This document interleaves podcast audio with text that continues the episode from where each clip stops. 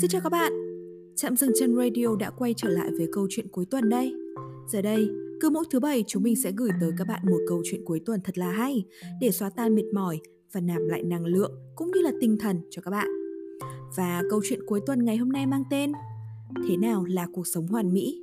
Mời các bạn cùng đón nghe nhé Thế nào là cuộc sống hoàn mỹ? Nếu bạn nhìn thế giới qua những cuốn tạp chí hào nhoáng và những dòng cập nhật trên mạng xã hội từ những người bạn học cũ, bạn sẽ thấy dường như mọi người đều có một cuộc sống ổn định.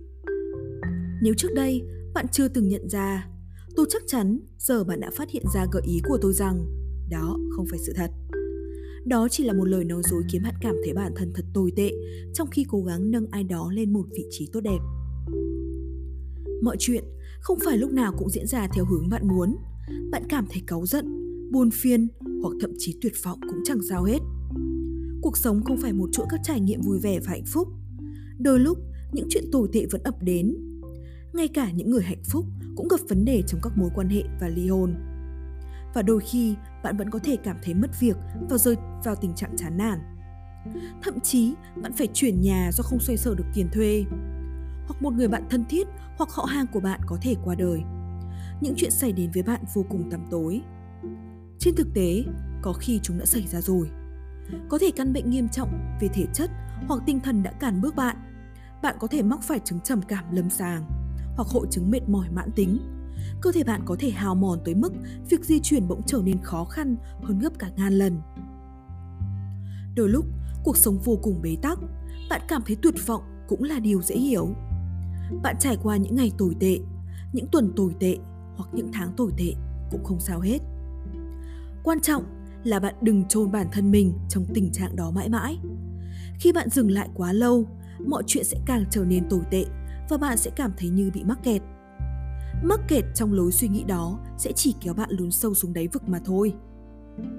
Nếu như ngay lúc này bạn đang trải qua một khoảng thời gian tồi tệ, hãy nhớ rằng bạn có thể loại bỏ nó ra khỏi suy nghĩ nếu muốn, hãy khóc một trận thỏa thích, sau đó tiếp tục sống. Chúng ta phải cảm thấy buồn để biết mình cần thay đổi điều gì ở cuộc sống và chấp nhận những việc bản thân không thể làm. Chúng ta phải cảm thấy giận dữ trước những sự bất công để biết cách cố gắng và ngăn không cho chuyện đó xảy ra thêm một lần nào nữa, nếu có thể. Đối với nhiều vấn đề, chính ngưỡng giới hạn chấp nhận cao nhất của chúng ta là thứ khiến cho cuộc sống trở nên tồi tệ hơn Uhm, ý tôi là phớt lờ một thứ gì đó đồng nghĩa với việc mọi chuyện sẽ có chiều hướng đi xuống. Nhưng tập trung vào đó cũng sẽ chẳng giúp mọi chuyện khá khẩm hơn.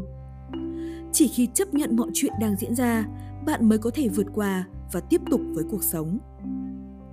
Một người bạn của tôi vừa mới gặp phải tai nạn xe máy khiến cậu ấy bị gãy tay. Cậu phải bắt vít một tấm kim loại vào xương và trải qua một tuần đầy đau khổ trong bệnh viện. Chỉ 48 giờ sau khi được xuất viện, cậu ta bay đi tham dự cuộc đua và vờ như mọi chuyện chưa từng xảy ra. Tình trạng nhiễm trùng xuất hiện. Chỉ trong vòng một tuần, cậu ta trở thành kẻ tàn phế lắp bắp, run rẩy. Cậu phải ở viện thêm một tuần nữa, trải qua ca phẫu thuật thứ hai để loại bỏ phần nhiễm trùng. Cơ thể cậu ta vẫn chưa hoạt động bình thường. Nhẽ ra, cậu ta nên bình tĩnh chờ nó hồi phục. Quan điểm ấy cũng đúng với tình trạng trí não. Ai cũng biết điều đó, nếu bạn đang phải mang trên mình những miếng dán gồ ghề, hãy chấp nhận nó. Đừng phớt lờ, nếu không bạn sẽ chẳng thể phục hồi. Cuộc sống luôn tràn đầy những thăng trầm và chắc chắn bạn sẽ trải qua những khoảng thời gian buồn phiền. Nhưng đi kèm với đó, bạn sẽ có những khoảng thời gian tuyệt vời, những trải nghiệm khiến bạn hạnh phúc trọn vẹn và biến khoảng thời gian tồi tệ trở nên đáng giá. Hãy nghĩ theo hướng này. Nếu chiếc ô tô cổ của bạn gặp phải vài vấn đề, bạn sẽ vẫn quan tâm đến nó khi không có tay lái trợ lực, bạn sẽ phải vất vả hơn mỗi khi điều khiển xe tiến, lùi hoặc để quay đầu. Nó không thể vượt quá tốc độ 60 dặm một giờ. Mỗi lần lái xe trên đường cao tốc, bạn đều phải đi vào làn đường dành cho xe đi chậm. Nhưng bạn vẫn tới được nơi mình muốn. Bạn chỉ cần khởi hành sớm hơn vài phút so với khi lái một chiếc xe mới tinh. Đây là một chiếc xe cổ đáng yêu. Nó chỉ có vài điểm kỳ cục. Những buổi sáng mùa đông lạnh buốt, phải chật vật lắm mới khởi động được máy và vì lý do kỳ lạ nào đó, còi xe tự động kêu lên mỗi lần bạn rẽ phải. Những điểm kỳ cục kia không thay đổi được sự thật. Đây là một chiếc xe đáng yêu. Bạn chỉ phải giải quyết các vấn đề của nó thôi. Tôi dành nhiều thời gian để dạy mọi người cách trở thành phiên bản tốt nhất của mình.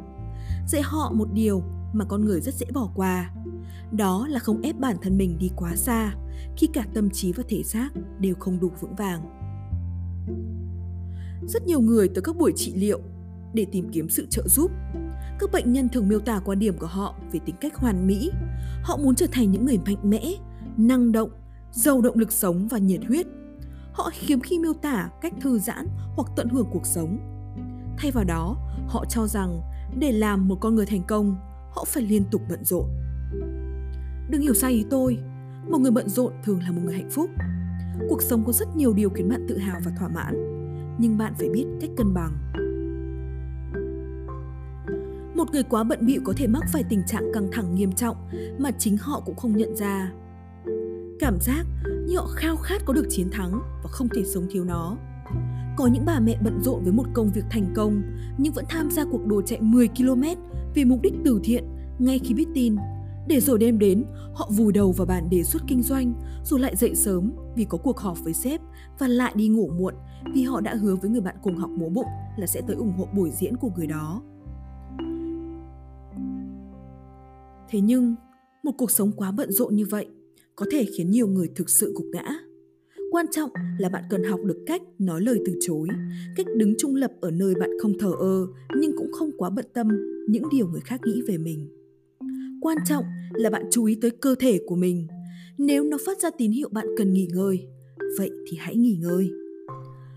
Một trong những câu hỏi đáng kinh ngạc mà tôi có thể biết đó là đồng hồ báo thức có đánh thức bạn dậy?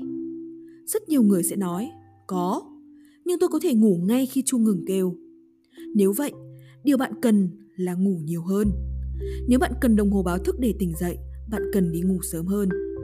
Nhưng bạn rất dễ ngụy biện cho lý do không thể đi ngủ sớm, phải không? Hãy lắng nghe thông điệp mà cơ thể gửi đến bạn. Cố gắng để trở nên hoàn hảo có thể đem lại hiệu quả hoàn toàn trái ngược.